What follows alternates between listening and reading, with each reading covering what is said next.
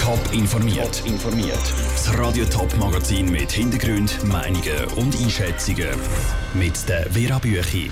Wie die neuesten Enthüllungen die Diskussion um Schweizer Waffenexport neu beführen und ob der Widerstand in den Quartieren der Formel E-Rennen Zürich den Gar ausgemacht hat, das sind zwei von den Themen im Top informiert. Der Bundesrat will das Verbot für Waffenexport in Bürgerkriegsländer lockern. Ausgerechnet jetzt zeigt sich, dass Schweizer Rüstungskonzerne schon länger das Waffenexportverbot umgehen. Und das völlig legal.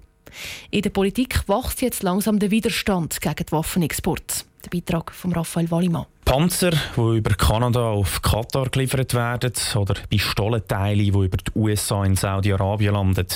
Die eidgenössische Finanzkontrolle IFK hat die Schweizer Waffenexport untersucht und kritisiert. Die Regeln vom Verbot für Waffenexport können einfach und ganz legal umgangen werden. Es gäbe nämlich jenste Schlupflöcher.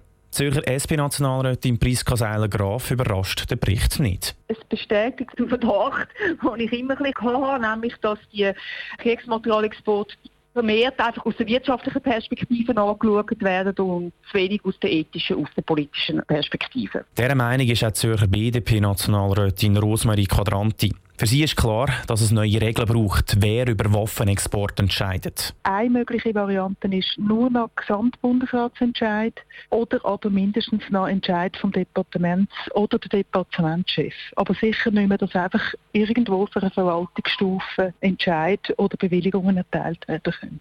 Der aktuelle Bericht von der IFK zeige, anstatt eine Lockerung der Waffenexport brauche es einen Marschhalt, findet Rosmarie Quadranti.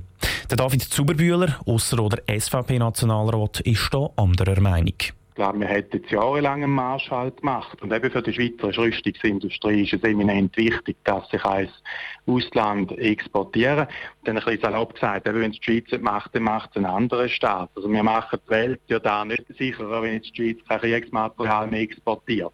Die Schweiz kann also die Welt nicht sicherer machen. Das findet auch der St. Galler FDP-Nationalrat Walter Müller. Aber man muss auch ehrlich zugeben, das ist tatsächlich so eine hundertprozentige Sicherheit, dass irgendwann, irgendwo Waffen in falsche Hände kommen, das kann man nicht hundertprozentig ausschließen. Für den Walter Müller und den David Zuberbühler ist aber auch klar, dass es keinen Sinn macht, dass Waffenexportverbot einfach umgangen werden können.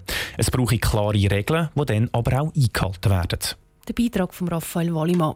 Verschiedene Gruppierungen und Parteien haben schon angekündigt, dass sie eine Volksinitiative zu den Waffenexport lancieren wollen. Künftig soll das Parlament bei den Lockerungen von Waffenexport können mitreden Nächstes Jahr gibt es kein Formulierrennen in der Stadt Zürich. Das hat der Stadtrat angekündigt.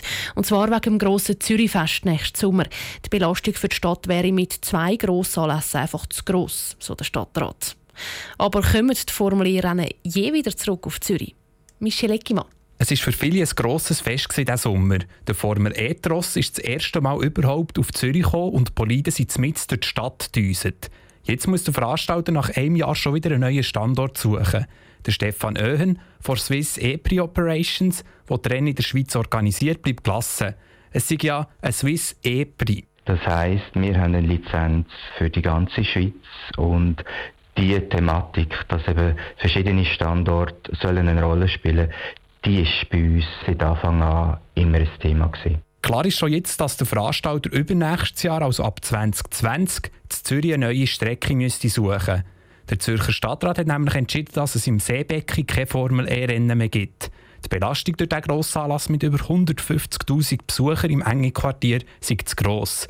Vom endgültigen Abschied aus Zürich redet Stefan Öhen aber nicht. Zürich ist eine grosse und attraktive Stadt wo natürlich auch ganz äh, verschiedene Möglichkeiten gibt, um äh, so eine Route in die Stadt hineinzulegen. Da geht es sicherlich darum, dass wir auch zusammen mit der Stadt Zürich darüber reden, wo und wie äh, so ein Rennen 2020 kann stattfinden kann. Eine neue mögliche Strecke gibt es noch nicht. Der Veranstalter will in nächster Zeit mit der Stadt zusammenhocken. Grundsätzlich kann sich der Stadtrat vorstellen, in Zukunft wieder Formel E-Rennen zu bewilligen. Kritiker haben da den Mahnfinger. Die Zürcher SP-Nationalrätin stellt die Forderung an den Stadtrat. Ich würde es nicht verstehen, wenn der Stadtrat mit den gleichen Voraussetzungen wieder würde ein Rennen bewilligen Ich denke, das würde sicher sehr schlecht ankommen bei den Anwohnerinnen und Anwohnern im betroffenen Quartier. Ich denke, da müsste der Stadtrat wirklich deutliche Verbesserungen machen, damit man ein weiteres Rennen in der Stadt Zürich könnte bewilligen Ein Bericht hat nämlich auch gezeigt, dass der Abbau nach dem Formel-E-Rennen dieses Jahr in der Enge deutlich länger gegangen ist als geplant. Der Beitrag von Michel Eckimann. Nächstes Jahr wird der Formel E-Preis der Schweiz voraussichtlich zu Bern ausgetragen. Beschlossene Sache ist das aber noch nicht. So früh hat er an der US Open die Koffer schon lange nicht mehr packen Der Roger Federer ist heute am frühen Morgen Schweizer Zeit schon im Achtelfinale ausgeschieden. Das ist ihm in New York zuletzt vor fünf Jahren passiert. Der Hauptgrund für die Niederlage sucht der Roger Federer nicht nur beim Gegner, sondern auch beim Wetter. Dave Burkhardt. Bis weit in den zweiten Satz hinein hat eigentlich nichts auf das plötzliche Turnierende vom Roger Federer hingedeutet. Gegen den relativ unbekannten Australier John Millman hat er den ersten Satz gewonnen und im zweiten zum Satzgewinn serviert. Doch dann ist irgendwie der Faden gerissen.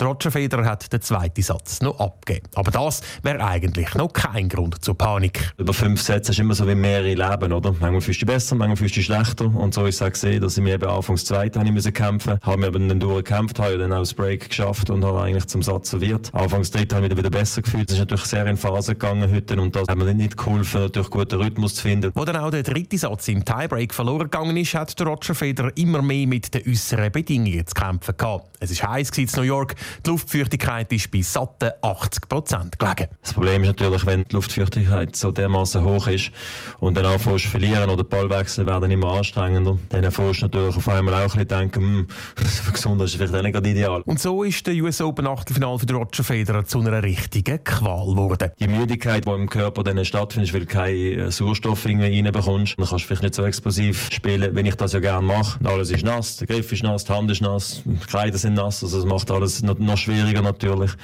Aber eben zum Schluss weißt der Gegner geht genau durchs Gleiche durch und dann äh, kannst du das sicher nicht auf die Hitze schieben. Sondern auch auf einen starken Gegner. Der John Millman hat den Sack im vierten Satz wieder im Tiebreak zugemacht und zieht so das erste Mal in ein Grand Slam Viertelfinale ein. Für den Roger Federer sind die US Open aber vorbei, so früh wie nie mehr seit 2013.